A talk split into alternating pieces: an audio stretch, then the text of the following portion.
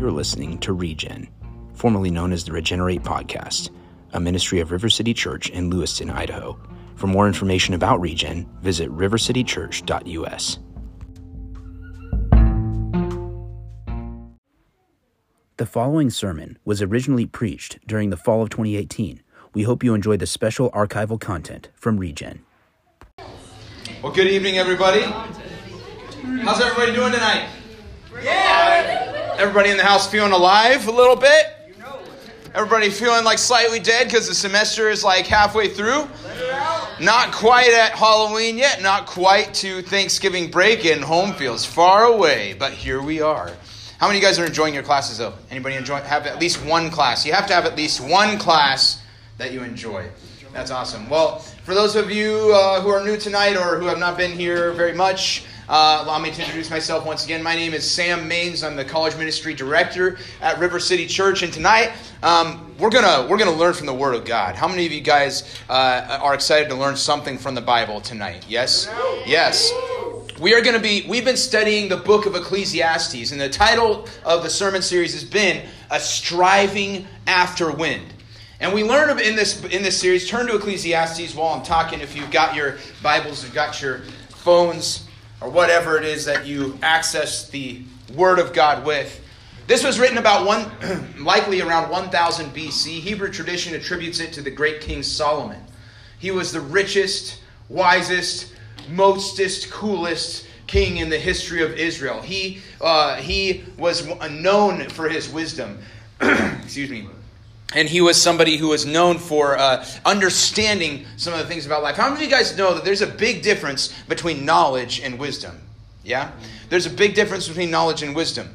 I remember talking to uh, Christian Thompson, actually. He was the youth, the youth pastor, uh, former youth pastor at River uh, River City Church.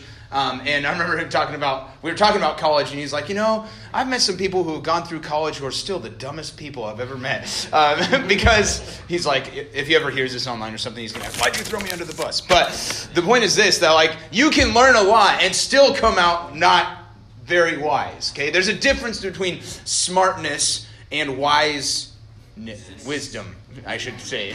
Right, yeah, you were going to say wiseness. It's wisdom. This is actually what it is. And so tonight we're going to be learning some wisdom from the preacher of Ecclesiastes. How many of you guys enjoy good preaching? Yes. Yes. Because we're going to be preaching a little bit tonight. So if I'm preaching something that really speaks to you, you got to shout out something to let me know that I'm preaching. Otherwise, I don't know that I'm preaching. So you guys got to learn how to shout back at your preachers a little bit. If I say something that speaks to your soul, you got to say, let it out. Yeah. Wave the hankies, you know. Be like, yes, Lord, amen. Get yourself baptized one more time, you know, whatever it takes. But you guys, let's let, can we just pray real quick and, and ask the Holy Spirit to come and do something special tonight? Can we do that? Before we even, before we even read, before we do anything, let's set up uh, this atmosphere and let the Holy Spirit do what He wants to do. Anybody want that tonight? Yeah. Okay, I'm going to do that. God, come into this room right now. Enter our minds and our hearts, God. Uh, change the way that we think. Change the way that we feel, even, God, in your presence. Uh, it says in Psalms that in your presence there is fullness of joy. So even as we're examining things in life that might be difficult, we also recognize that wherever you are, that's where fullness of joy is. And Jesus, you said that you would always be with us to the very end of the age. So we know that if we've said yes to you, if we've given our lives over to you, Jesus, by the Holy Spirit, you are here right now. Your presence is here, and in your presence is fullness of joy. So I ask that you would do that, God, that you're, that you're, um, that you would make this a place filled with your joy, and that, uh, as it says in Nehemiah, that the joy of the Lord would be our strength. So I ask you, God, to enter into this moment and meet with us in this place in a special way in Jesus' name. And everybody said, amen. All right. So turn to Ecclesiastes chapter six. Last week in A Striving After Wind, we read from Ecclesiastes five, and it was so uplifting. Um, so not, actually. Um, it's it was really about vanity. And we talked about coming before God. You remember this? We talked about walking into the presence of God and how we should never take that lightly. Even right now, as God is coming into this room, we should never take that lightly as, as God is already here. But what we're doing is when we pray, when we set ourselves in that posture of saying, Lord, we're ready to receive from you, Um, there's a term that theologians call the manifest presence of God. And the presence of, when the presence of God becomes manifested or becomes real in the moment. And so uh, that's my goal tonight. Is I, I hope that we actually experience the manifest presence of God. Does anybody want to experience the presence of God in the house tonight? If if so, so shout amen. If not, just keep silent, cross your arms. But hey, let's let's read this together. So this is written about one thousand B C, and these are some of the last sayings of King Solomon, allegedly. Uh, they were probably compiled around four hundred B C, about six hundred years later. Uh, during a time uh, when uh, the the people of Israel, God's chosen people, were had been uh, had finally returned to the promised land, and they were tr- trying to rebuild their lives, trying to rebuild their culture, and so they're trying to reclaim some of that wisdom that Solomon had, some of that, some of those ancient writings. And so the book of Ecclesiastes, in Hebrew Kohelet. You're like, how does that translate to Ecclesiastes? I don't even know. But in the the, the Hebrew book is called Kohelet, or the preacher. And the preacher's words were compiled so that we might be able to partake of the wisdom in them. So I'm going to read chapter six of Ecclesiastes, and we're just going to unpack it a little bit, and then we're going to talk a little bit about it, right? Ecclesiastes chapter six. There is an evil that I have seen under the sun, and it lies heavy on mankind. A man to whom God gives wealth, possessions, and honor, so that he lacks nothing of all that he desires, yet God does not give him power to enjoy them, but a stranger enjoys them. This is vanity. It is a grievous evil. If a man fathers a hundred children and lives many years, so that the days of his years are many, but his soul is not satisfied with life's good things, and he also has no burial, I say that a stillborn child is better off than he. For it comes in vanity and goes in darkness, and in darkness its name is covered. Moreover, it has not seen the sun or known anything, yet it finds rest rather than he. Even though he should live a thousand years twice over, yet enjoy no good, do not all go to the one place? All the toil of man is for his mouth, yet his appetite is not satisfied. For what advantage has the wise man over the fool? And what does the poor man have who knows how to conduct himself before the living? Better is the sight of the eyes than the wandering of the appetite. This also is vanity and a striving after wind. Verse ten. Whatever has come to be has already been named, and it is known what man is, and that he is not able to dispute with one stronger than he.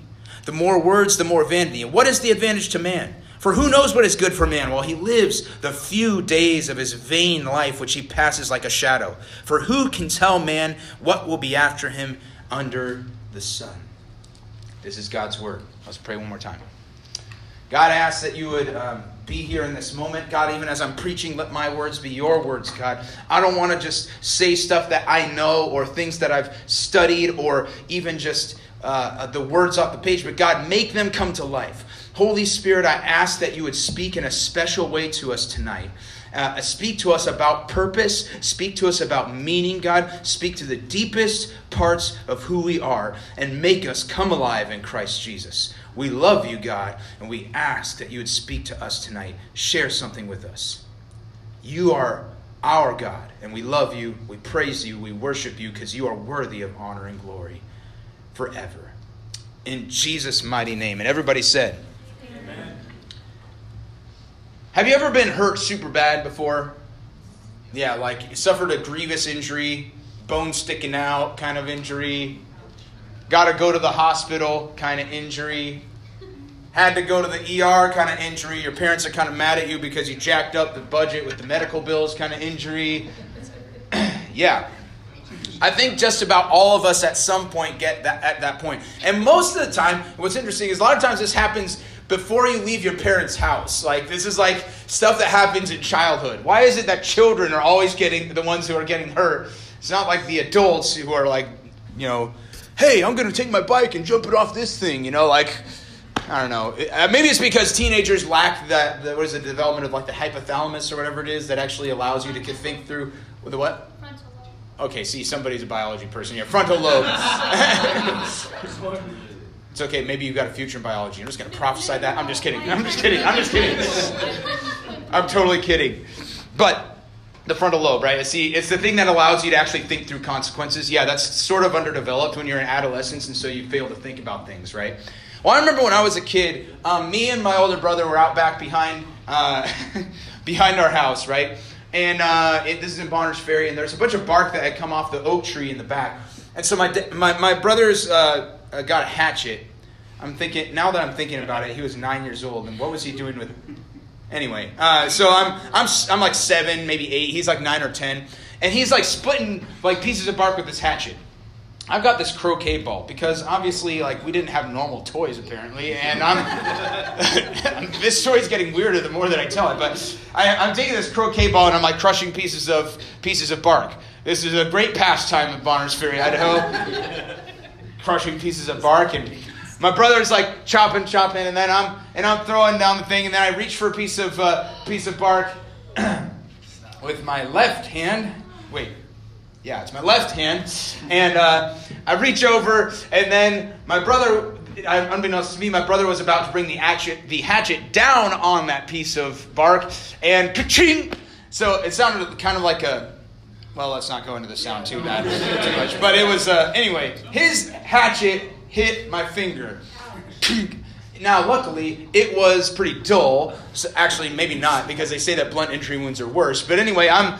And uh, so he, he just ka-chinged my finger, okay? Like cut, I don't know how deep it was because I was so, I, it hurt so bad that I just grabbed it and was like holding it like this. Blood starts oozing out between my fingers as I'm holding it. I'm like, ah, you know, I'm like eight years old, you know. And so what does my brother do? Well, he runs inside and then instantly, you know, he he's like, it wasn't my fault, it wasn't my fault. Like, like first thing he says when he runs into my mom, it wasn't my fault. And she's like, what is going on, you know? So she like turns around and runs out there. And uh, I'm like hunched over just going, you know. And she's like, Sammy, let me see. So I'm like, you know, I show her the finger. And it's every color of the rainbow. Red, orange, yellow, green, blue, indigo, violet. It's all right there on this part of my finger. Look, now, if the hatchet had been sharper, it probably would have just, like, cut my finger off. And then I'd be like a little, I'd have like a little short finger here. But um, it wasn't. Um, so it just made this huge um, gash that was horrifically colored and um, had dirt in it as well because I'd been, you know... Um, messing around in the dirt. So it was bad. Um, and so we were like, well, we got to go to the emergency room. So we go to the emergency room and then they go in there and uh, they, uh, you know, they wash up the wound and stuff. And it doesn't look as bad. It didn't quite get to the bone, but it was still like, you know, we should, this is really bad. You need stitches. So I get two little stitches right there and you can still see the scar on my finger and, um, and everything was, yeah. And, uh, but it, it turned out okay. Um, but one of the things that we realized is like, okay, the, first of all, my mom was like, we're never going to the E R for something like that again because that was ridiculous. I will sew it up myself. That it was too expensive. But um, the point is this. There are some injuries that a Band-Aid ain't going to fix, right? There are some some hurts in life that a Band-Aid just isn't going to fix. And as we read through Ecclesiastes six, we are seeing that the author of Ecclesiastes, the preacher, is looking at life and he's realizing something. There are some things in life that a Band-Aid cannot fix, that a theological or spiritual Band-Aid can't fix, that no matter how much positive thinking you try to apply to the situation, no matter how much in your own strength you try to just raise up your spirits and stir yourself up, there are some things in life that that is just not going to cut it. And if you've lived life very long, you know that that's true. Amen? There's some things in life where it's okay. You can do this. You can do the serious wave the hanky too. Like, mm-hmm, yes, Lord. So there's if there's something that you've experienced in life that's been deeply painful, you know that sometimes you need a little bit more than just a, hey, everything's going to be okay. You know, sometimes as friends we want to do that. We want to reach out to somebody and just say like, oh man, you know, uh, that, you know what, it's going to be okay. You know, it's going to be all right. Um, but that's not always necessarily the thing that we need. And so he says that this in chapter six. Of, uh, of Ecclesiastes. Uh, there's a great evil that I've seen under the sun, and it lies heavy on mankind. And he talks about a man who receives wealth and possessions and honor. He lacks nothing. He has it all. He has a position. He has recognition from people. He has all these things. And then he doesn't even have the power to enjoy them. In other words, this could be a guy, a guy who struggles with depression. No matter how many good things happen in your life, sometimes it's just depressing. Because when you put all of your meaning into those things, and that's all that there is in life, you can get to the end of your rope and then realize, boy, that rope was shorter than I thought. Or maybe you're, you even have all these things in life and you'd like to enjoy them, but you can't because you suffer from clinical depression or from something in your life that holds you back from fully enjoying um, what is going on in your life. At that point, we need to recognize that we need more than spiritual band-aids. Now, what do I mean by spiritual band-aids? What I'm talking about is sometimes as Christians, I think we tend to walk around with these certain verses on our lips as though they're the only thing that the Bible was ever written in the Bible, right? It's all right, man. Jeremiah twenty-nine eleven says, like, I know the plans I have for you, declares the Lord, plans to prosper you and not to harm you, plans to give you hope in the future. Memorize that one. Yeah. Or Romans eight twenty-eight, man, God uses all things together for good. Everything happens for a reason. Isn't that what it says? Some, everything happens for a reason, dude, you know?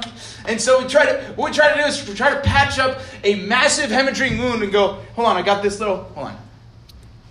There you go. How, how's that feel, buddy? And it's like, well, that didn't really help a whole lot. I still am really hurting and kind of bleeding right now. A Band-Aid would not have helped my finger. In the same way, sometimes those spiritual Band-Aid verses that we use simply aren't enough to get us through the deep seasons of life, some of the deep hurts in life. But I want to tell you something. Tonight I've got one point. Uh, one of my favorite preachers, Eric Mason. He's uh, Doctor Eric Mason from Epiphany Fellowship in Philadelphia. He often says this, and I'm going to rip him off. He says, I got one point and one point only, and then I'm going to get out your way. And that's what I have tonight. One point. There is purpose under the surface. It even rhymes. Whoa. Write this down. There is purpose under the surface. Under the surface, sometimes sometimes you have to look a little harder. When you're reading through like Ecclesiastes, it's not like the, the encouraging word that you want or whatever it is that you're wanting from God. It's right there at the surface, but sometimes you have to see God underneath of it. But what I love about this is even though he's talking about some depressing things, guess what? Sometimes life can be depressing. Sometimes circumstances can be hard. Sometimes things won't go your way. Sometimes it's going to be tough, but there is purpose underneath the surface.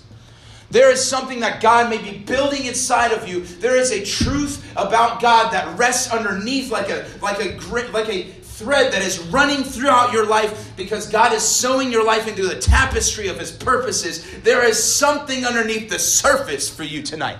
There is purpose underneath the surface of whatever suffering, of whatever difficulty you're facing, of any kind of loneliness that you're facing, emptiness that you're facing, even the good things in life that you go, these things seem shallow. How come I can't find meaning in them? Because the purpose is underneath the surface. Amen? Yeah. See, and this is why when we read Ecclesiastes six, you go, I don't see a bright, shiny Jesus anywhere in here. Like, I don't, I don't see a bright, shiny, like, verse that I can really take home and be like, ooh, that's really good. I'm going to use that one later on. You know, like, um, that, that's that's a Band-Aid I'm going to use later when I'm feeling bad. I'm like, ooh, I'm going to use. Nobody reads Ecclesiastes six and goes, that's a verse I want to quote. Listen to this. This is vanity is a grievous evil. Yeah, I really want to quote that when things are hard in my life and I'm feeling down. I want to talk about how everything is vanity and a grievous evil. Yeah. Yeah. Bible though, hashtag Bible, hashtag biblical. Um, so you're like, so you're like, how do you do this? Well, he says this. Um, he's first of all, he's saying that this this person, this person who has been given wealth and possessions, he's trying to find all of his meaning in all those things. But he has all those things when you strip them away, and they are stripped away because eventually the person's going to die, and then his wealth and possessions will be passed on to somebody else. When that happens, what's the purpose behind that person's life, right? And so then he gets, and he starts boiling things down to a really, really, really dark question. He says, if a man fathers a hundred children, now some of you guys are like, whoa, time out. That is wrong, okay? A man should not father a hundred children. I don't care, it, first of all, because it's not possible with one woman, okay? Secondly, that's just not cool. The whole point is, that, what, why does he say that? Because in the ancient Near East, children were considered a sign of, uh, a, a, I guess, a... Not, not oh, they were considered a sign of wealth, basically, and prosperity. The more children you had, um, then that that meant your family was going to be more prosperous, right? Maybe because, you know, at some point there'd be a plague and then one of them would die off, so you need to have more kids, you know, I don't know.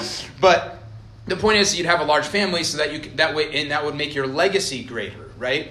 And so he's saying you could have a hundred children. He's just saying this not as a literal point that he's making, but as a like a hyperbole. He's like, you could have a hundred kids and it still wouldn't matter.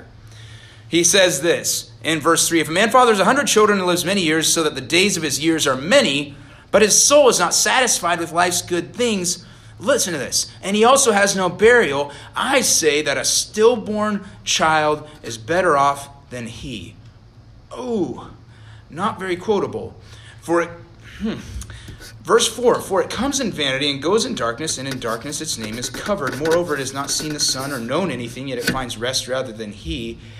Even though he should live a thousand years twice over, yet enjoy no good. Do not all go to the one place? Wow. Whoa. So he's at, so this begs a question. He's getting down to the just like the nitty gritty. He's he's going, if life, if the meaning of life is not found in life itself, then where is the meaning? Because if the meaning of life is found in life itself, the question is, is it really better to have not? Maybe it's better just not to have been born at all.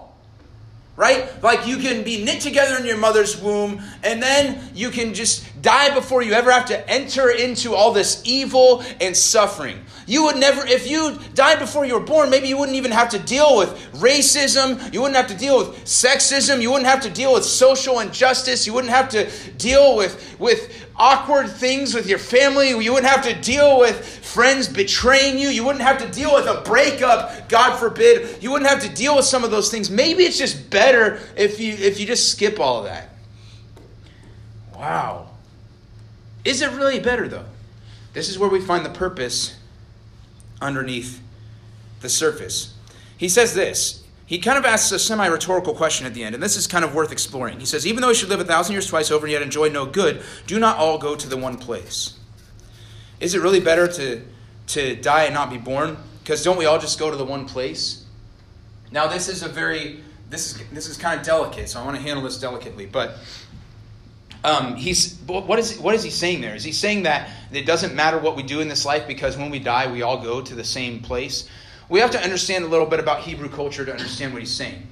In Hebrew culture, uh, they, there was a word for the grave, Sheol, okay? And Sheol was the place where it was understood to be the place where everybody goes when you die, okay? Like you go into the ground, that's that's the grave, right? That is the realm of the dead. And what they would do is then after, this is like just in time for Halloween, right? Talking about the realm of the dead. Um, but, and, and in Hebrew culture, they would, you would, once you died, you would go down to the grave and then you would await the day of judgment, the day of the Lord, when God would uh, reestablish the, uh, his, his, when God would establish his kingdom on earth. And uh, there are some, now later on, uh, some Jewish people debated whether the resurrection of the dead was really a thing or not, but some of the prophets talked about um, people rising from the dead at the end, like God would raise up people from the grave. Now, also we read in places like in Psalm twenty-three, where it says that I will dwell in the house of the Lord forever, right? King David says this, I will dwell in the, surely I will dwell in the house of the Lord forever. So he's talking about something that happens after you die, where you go to be with God in his presence forever, which also indicates that there is also a possibility of not being in the presence of God forever. Human beings are eternal. Human beings are not designed just to, or when he's talking about going to that one place, he's ta- not talking about going to the grave permanently, because eventually you will be raised, and Jesus said this, some will be raised up to everlasting life and others to everlasting destruction, right? And so there's, I, I don't want to get too deeply into the theology of this, but there's a lot of, uh, you know, a lot of people no, don't want to talk about the afterlife or what happens after you die, because we'd rather just focus on this life. But I think that the preacher... Help me, God. This I think that the preacher here is trying to ask this question because he's trying to beg you, get you to think about more than just this life here. Like there's, he's saying, is it is it better just to have never died? Don't we all go to the same place? Don't we all just end up in the same place? On the one hand, you could say, well, yeah, we all end up in the grave, but then what happens? Like what happens after you die? It begs that question. And I think if you really want to know God, you need to ask that question. It's a scary one to ask, but you've got to ask the question, what happens to me after I die? And if there is something that happens to me after I die, then it better then it probably has a huge impact on what I do and how I live now. Right? What you do and how you live now is deeply impacted by your theology of the afterlife. If you believe... Unfortunately, a lot of Christians believe this, that if you are, uh, if you believe in Jesus, then you will be raised up, then like you'll die and you'll go to heaven and you'll get a pair of wings and sit on a cloud and play a harp for eternity. Count me out. That is not in the Bible. There is nothing in the Bible that says you'll have wings, okay? There's nothing in the Bible that says you'll sit on a cloud and play. I don't even know where the harps came from. Like, I don't even know where that came from. Likewise, a lot, a lot of cultural people, uh, culturally people will say, well, if you're a bad person, then you'll go to hell. What's hell? Well, it's like this kind of overheated lounge where people hang out and talk about the bad things they didn't like and smoke cigarettes. Like, and then like the devil hangs out and he's like, hey, hey, hey, got you to go to hell. And that's like our, that's like our understanding of hell. Like, it's kind of hot, but I mean, it's not that bad, you know? You know, but maybe it's worth looking at what the Bible says about that. Um, because it says in, there's some amazing, beautiful things that it says, like, you have to look at the very end. In Revelation chapter twenty-one,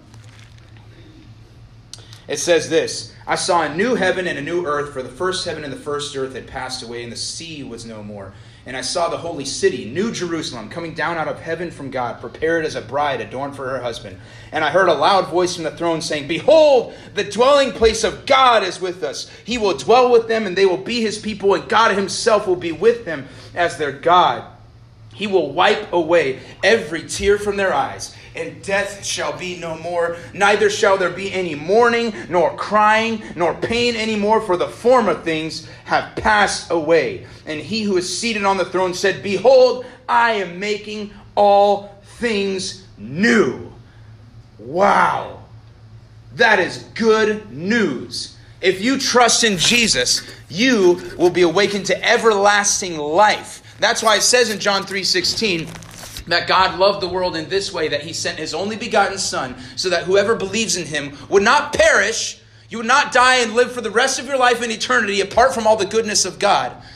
And that's what we call hell. I don't have time to unpack that entire word, but that's what we call hell, is the living in eternity apart from God. And he said that he sent his begotten son so that whoever believes in him would not suffer that, but would have eternal life. You want to have life and life more abundantly that starts now and goes into eternity? Believe in Jesus. Believe in him. Anyway, I'm getting ahead of myself. Chapter six of Ecclesiastes. Back into the back into the mud here. Okay, so he's saying, is it better not to be born? Well, there's purpose underneath the surface of what he's saying. The purpose is this. Think about your life. Think about what happens after you die. And see if that has any kind of impact on how you live and how you perceive your life now. Number two. I told you I only had one point. I do, but it, it kind of weaves throughout. Sorry. Numbers, uh, in verse seven, he says, all the toil of man is for his mouth, yet his appetite is not satisfied. Interestingly, the word appetite there is the Hebrew word nephesh, which is the same word that is used for soul. It is like the, the center of a person. Um, and really what it refers to, he's saying your appetite is not satisfied. Like your being is not satisfied with all the work that you do. For what advantage has the wise man over the fool? And what does the poor man have who knows how to conduct himself before the living? Better is the sight of the eyes and the wandering of the appetite. This also is vanity and a striving after wind. So second, so he asks the question, is it better basically not to have stuff?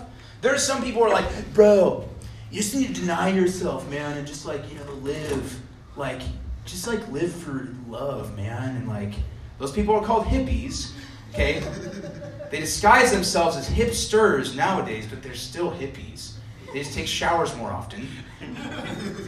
There's a, there's a lot of Eastern meditation and Eastern religion that has found its way into our culture. And the idea is, if you just let go of possessions, man, you just empty yourself and, and let go. This is what like what even like uh, Buddhism especially will teach this. It's like, if you let go and release your connections to the earthly, then you will achieve nirvana. And I'm not talking about the entertainers kind of nirvana. I'm talking about like nirvana, peace. I feel my zen all balanced finally. You know, like um, it's like that perfect cup of coffee. Yes, it's funny. Like so, like we we have this weird idea that that life is just about balance and. But he's saying, what advantage has the wise man over the fool? What does the poor man have who knows how to conduct himself before the living? Better is the sight of the eyes and the wandering of the appetite. This also is vanity and a striving after wind. I can want as many things as I want, I can, but I will never be satisfied with those things. So this also is a vanity and a striving after wind. There's also purpose underneath the surface of this statement. I don't think that he's saying it's necessarily evil to have things. But what he's saying is like, you know, what, what, what difference does it really make how much stuff you have? What, what difference does it make?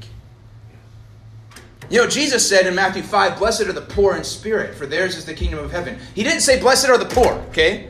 Actually, that's very important, because sometimes we have this idea that being poor makes you more righteous, or somehow makes you like better before God because I have less. Therefore, I don't struggle with pride or with greed because I don't have anything to be greedy with. Um, I have the same pair of clothes, that the same shirt that I've worn for the last two weeks. That makes me a holier person. No, it just means you're, makes you a smellier person and not necessarily holier. What Jesus said is be poor in spirit. Is what's important. Blessed are the poor in spirit, for theirs is the kingdom of heaven. You want to know God? Become poor in spirit. Allow yourself to be humble. Don't think that you're all that. And don't invest everything you have in possessions. Don't invest everything you have in your career. Don't invest everything you have in this life, because the truth of the matter is that your purpose lies not just in this life, but in the life that begins now and continues for eternity. Your purpose rests in God, who is eternal and exists outside of the time and space in which you find yourself. Your purpose does not even rest in the college degree, which God is has put you here for a reason to get it. Okay, don't, let's get that out of the way. But your purpose does not rest in the degree. Your purpose does not rest in the things that you do. Your purpose does not rest in the things that you have. It rests in God. Your purpose is deeper than what's on the surface. And this is an, another very, very powerful truth we find in this. Whatever has come to be has already been named, and it is known what man is, that he is not able to dispute with one stronger than he. The more words, the more vanity. What is the advantage to man? For who knows what is good for man while he lives the few days of his vain life, which he passes like a shadow? Who can tell man what will be after him under the sun? I love, I love this. I love that he asks these rhetorical questions at the end. He's like, who knows what will happen to man? Who knows what's going to happen after the sun? Now, if we ask other people, they might try to give us good ideas, but ultimately it's God who knows it, right? So like this is, there's like a Sunday school answer. Is it, is it Jesus? Is it Jesus? Yes, Jimmy, it's Jesus. Good job. Here's a candy. You know, um, at least that's how Sunday school was for me. Um, so, but the third one, he's like, is there no such thing as destiny? First, he's like, is it better to live at all? Is it better to not have stuff? Is there no such thing as destiny? I thought my destiny was written in the stars. I went to a Chinese restaurant and it had like the Chinese zodiac and it said that I should marry a bear late in life. Like, I thought that my destiny was controlled by outside forces. Yeah, but it's not controlled by the universe. It's controlled by the person who made the universe. This is the important thing about this, these last few verses. The sovereignty of God. And let me share something with you guys that's very important about this. He says, whatever has come to me has already been named. The word there is to call out. Okay? The word there is is... to call something out, to summon, to name. But what's crazy about this is it's, he's saying something named all the things that have already come to pass. What he's saying is that there is something, there is a person behind all of the events that happen in our lives who knows what those events are, what's going to happen tomorrow, and the day after that, and the day after that, and the day after that. There is somebody, there is not just a mystical force, not just a not just a Chinese zodiac, not just the, the horoscope that you find in the newspaper, not the stars, but the star breather who knows your life and everything that will happen in it. And this is good news, that we serve a God who is sovereign. Sovereignty simply means this: God reigns supreme over his kingdom. His kingdom is anywhere where he is. The earth is the Lord's and the fullness thereof. That's what Psalm says. That means, this is great, because this means that everything, everything about you and your life is in the hands of God. And that he knows the beginning from the end. That's why in Revelation he calls himself the Alpha and the Omega. He is the beginning, he is the end. He knows everything and he controls everything. God is completely sovereign over the ends and the means. Now we can debate about what that looks like, okay? Some, some of you are like, well, I'm not a Calvinist, and uh, fine, you know, whatever. Um, but that's the point is, this guy's starting to sound like a Calvinist. It sounds like he's into predestination and stuff. Well, predestination is in the scriptures. You'll have to wrestle with that on your own. Read Ephesians five, and we'll talk about it and do some homework. But there's also, but we, how we grapple with that is going to change from person to person. However, the one thing that we know for sure is this, that God is sovereign somehow over all times, places, people, and events. I remember one time my grandpa came and visited us, and uh, he's, I love my grandpa, my, my dad's dad, and he's always like musing about scripture, and, he, and he's like, Sam, you know, the, the older I get, the more I am convinced that God is truly in control of everything. And I and I mean everything in my life. Everything, Sam, is in his control. And then he, he would go on and talk about it for like a half hour after that. But that's where I get my gift of gab. But um, he the point is this. I love that he said that. And I was I thought about that. And I was like, you know, that's awesome. That, that this man in my life who is like pushing, and he's getting into his eighties now, he is convinced, looking back at his life, that God really is in control of every single thing that happens. Do not fear your life feeling like it's out of control. It is not. Your life is never out of God's control. And that is where Romans eight twenty-eight becomes more than a band-aid. Because when you acknowledge that life has pain, you acknowledge that life has difficulty, and that we don't understand it, then you're speaking the language of Ecclesiastes. He's being realistic. He's saying life is freaking hard sometimes. Life feels really meaningless sometimes, but I know that under the surface, there is a purpose behind all of it, and it is the purpose of God. And that is why, in the fullness of time, Jesus came at exactly the right time and exactly the right place so that he could die in our place for our sins, so that you and I, one day, two thousand years later, could look at the cross and say, I believe in God, and I believe that this man Jesus is exactly who he said he is. And that way, we could enter into the kingdom of God. We wouldn't have had that if Jesus hadn't died in the Middle East at that particular time, at around, you know, eighty-four or eighty thirty-three, somewhere in there. If he hadn't died at that time, then the word wouldn't have spread the way it needed to across roads that were built in the Roman Empire. And it wouldn't have moved across Europe. It wouldn't have exploded and gone in, and gone and crossed oceans and gone into continents. It wouldn't have done that if God hadn't been sovereign over all of it. God is sovereign over every single thing in every single person's life.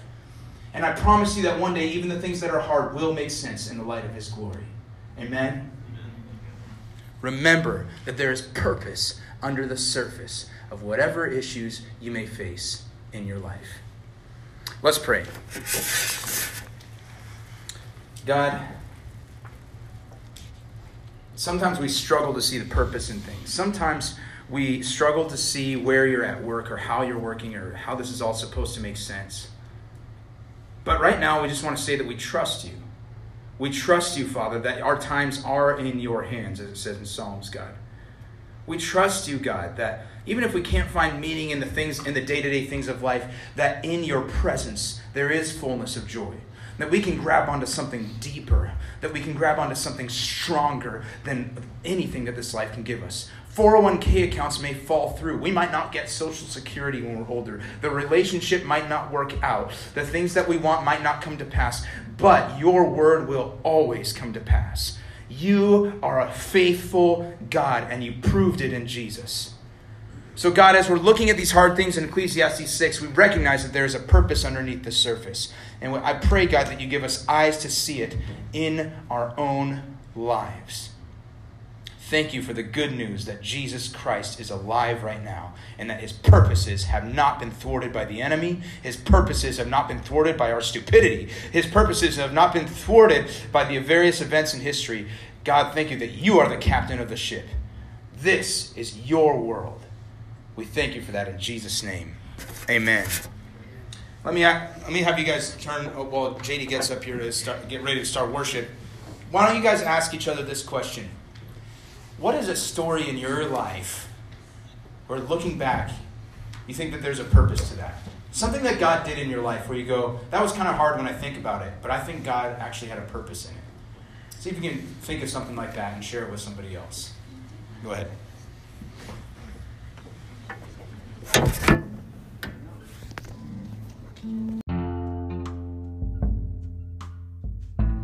Thanks for listening to this week's sermon from Regen. If you have any questions about Regen, feel free to shoot us an email at regeneratelcsc at gmail dot com. Regen, changing the world for Jesus, one person at a time.